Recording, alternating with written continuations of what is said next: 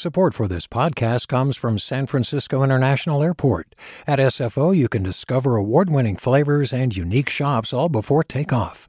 Learn more about what's at SFO at flysfo.com. Hey, it's Avery Trufelman, host of Articles of Interest. And I've got to say, I've been a fan of KQED ever since I was a little kid and I would come out to San Francisco to visit my grandma. It was just what we'd always turn on every time we got in the car, every time we were making dinner and turning on the radio. It was always KQED. And then over the years, I've become a massive fan of KQED podcasts because this is local reporting at its best. These are answers to questions you've always wanted to know, interviews with exciting, unusual voices, necessary journalism, all told with love and care and artistry. And did you know that a majority of KQED's funding actually comes from members? It's just people like you and me supporting the programs they love while also getting access to cool events, behind the scenes footage, and so much more. If you want to sign up and be a part of this amazing community, visit donate.kqed.org slash podcasts to become a member today. That's podcasts with an S. Thank you for listening and thank you for your support. From KQED.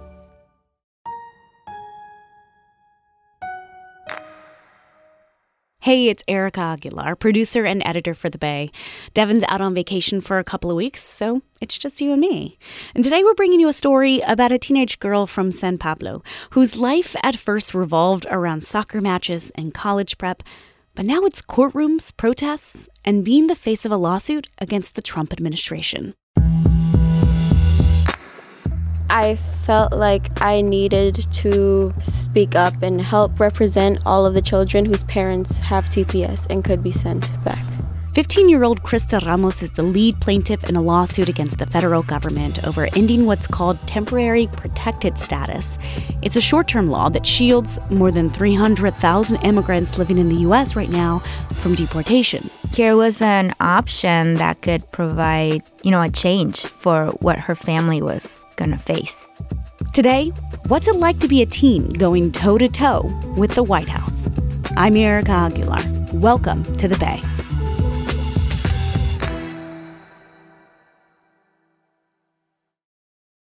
It's not only the public attention you and your family might get, but the fact that you, as a teen, are facing a very powerful U.S. government official.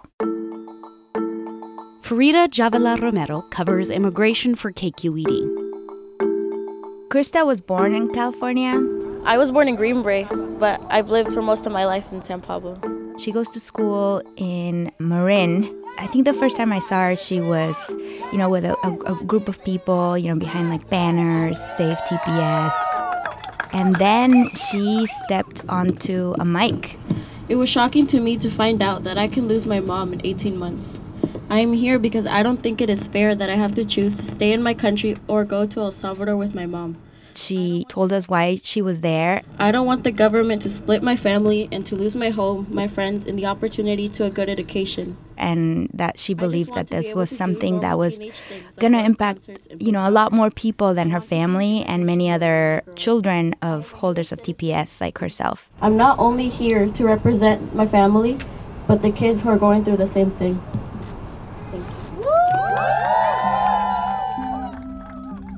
Last March, the ACLU of Southern California, along with the National Day Laborer Organizing Network, filed a lawsuit on behalf of nine people living under temporary protected status and U.S. citizen children, like Crista Ramos. The lawsuit challenges the Trump administration's decision to end deportation protection and employment rights for TPS holders from El Salvador, Haiti, Nicaragua, and Sudan. Let's jump back a little bit and talk about what is temporary protective status or TPS as we've been talking about it. So, Congress created TPS in 1990.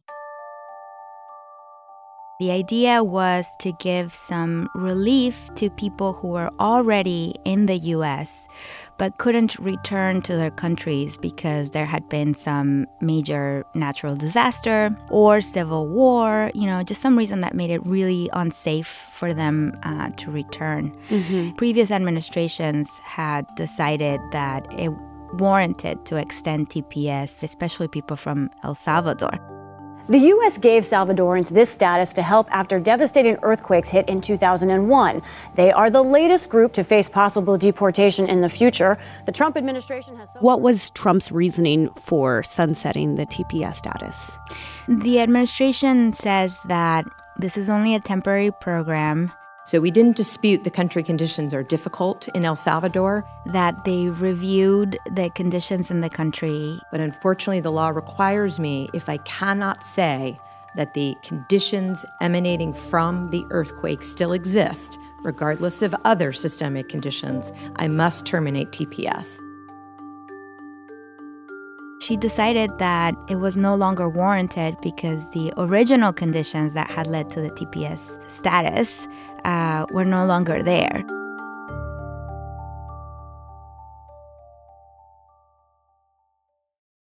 Cristina didn't tell her kids for a long time that she had TPS. Cristina Morales is Crista's mom. She came to the U.S. from El Salvador when she was 12 years old and has been living here under TPS. I left behind my family in El Salvador, and I don't have any contact with them because this has been my home. Immigrants from El Salvador make up the majority of TPS holders and have been eligible for TPS for more than 15 years. What was the decision? What was the thinking behind Cristina and Crista were considering when they decided to get involved in this TPS lawsuit? So basically, they broke the news to Crista once the administration announced that it was ending the program and that these people in a few months were gonna, you know, not have these uh, protections anymore. So my parents were explaining it to me, telling me that we're gonna find a way to keep our family together and get through this. Big news for for right. teenagers so, and for kids. Yeah, so Crista said her parents sat her down one night before uh, bed that they'd already put to bed her younger brother, who's twelve and they, you know, told her what was going on and that her mom might not be able to live in this country anymore. That night, I was there was a lot of thoughts going through my head, like what was gonna happen.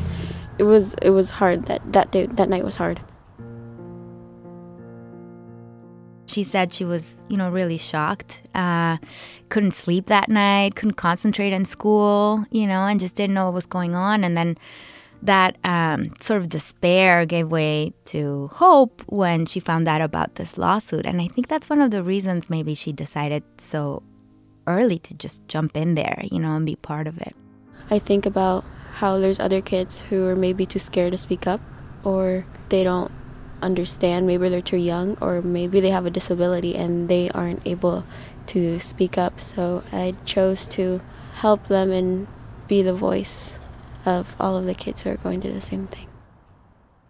I mean, here was an option that could provide, you know, a change for what her family was going to face. How did you decide with your mom to be part of this?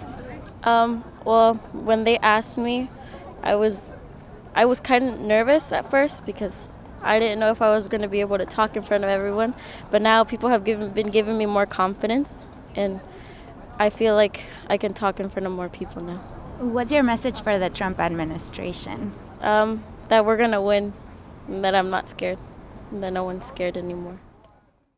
Maybe what Crista was calculating is um, the risk that she could face without, I'm guessing, growing up with her mom, right? Like either she has to decide. Right. The lawsuit, what the all these plaintiffs, because it's not just Crista, it's, it's U.S. citizen kids of TPS holders and other TPS holders from around the country, including people from from Haiti and uh, Sudan.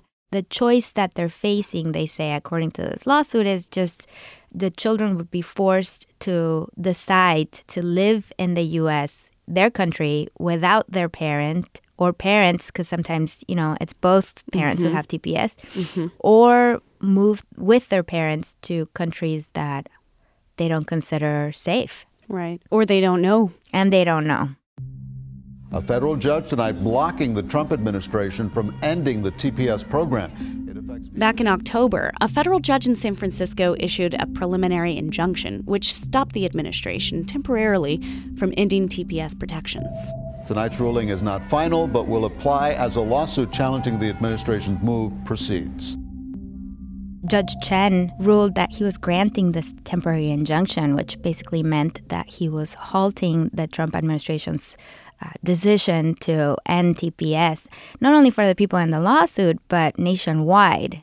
Off the bat, that was affecting already uh, hundreds of thousands of people in the country. And that's something that, you know, I feel like Crista and her family say has already been a, a positive result of their decision to be part of this lawsuit when we found out the news, I was happy and I was I was on my way to school. So when I got to school, all my teachers were congratulating me because they already knew, and that made me feel more comfortable and positive. If things don't go mm-hmm. their way, what does it sort of mean for Crista and her family, and how are her parents sort of helping uh, Crista go through this as a as a teenager? You know, mm-hmm. facing um, the Trump administration and yeah. these big policy ideas. Right. The first time I met the whole family was at a soccer field uh, in high school in Richmond. So, can you please introduce yourself? Yeah. So, my name is um, Edgar Ramos. And Cristina? Cristina Morales. They always talked about how united their family is and how much they love each other. To me, I mean, family, family is like number one. I guess I practice my religion too, so I believe in God. So for me, family, keep families, you know, together. Is, is, to me, it's very important. For Crista's mom, I think the main worry is that she wouldn't be able to live in the U.S. with her kids. And in my mind, I cannot imagine that I have to make them decide to give up everything they have and to follow me to a country that even I don't feel comfortable. So the parents said that what they try to do is they stick to their normal routine as much as they can. You know, it's like I bring my kids in the morning to school. It's like traffic in the morning, then go to my job, traffic in the afternoon, and then come to practice with my kids and, you know, with the soccer teams. So for me, you know, being together is like it's number one. They just try to remind their children of how much they love them and that they're gonna try to take it step by step and they're gonna figure it out together as a family, whatever happens. We've just been staying positive, looking at it on the bright side. Well, my dream is to go to college to get a good career. Right now, I'm thinking of being an immigration lawyer. I don't know, when I was 14, I didn't have that, like, you know, drive and that already like a plan like they do, you know? So. Or your name on a federal court case. It's crazy. Yeah. So I've. This is a family that has dreams, you know, and they have dreams in California and they want to see them. They want to have the chance to, to go after that. Farida Jhabvala Romero covers immigration for KQED. The Department of Homeland Security has appealed the judge's temporary injunction ruling. Farida says attorneys for Ramos and the eight other plaintiffs in the case expect a hearing sometime next month. And part of President Trump's initial offer to end the government shutdown last month did include TPS protections, so it'll be something to watch for to see if Congress includes TPS in its negotiations that are going on right now to keep the government open past February 15th. Today's episode was produced by Ashley Ann Krigbaum and Jeremy Siegel. I'm Erica Aguilar. You've been listening to The Bay. We'll see you on Wednesday.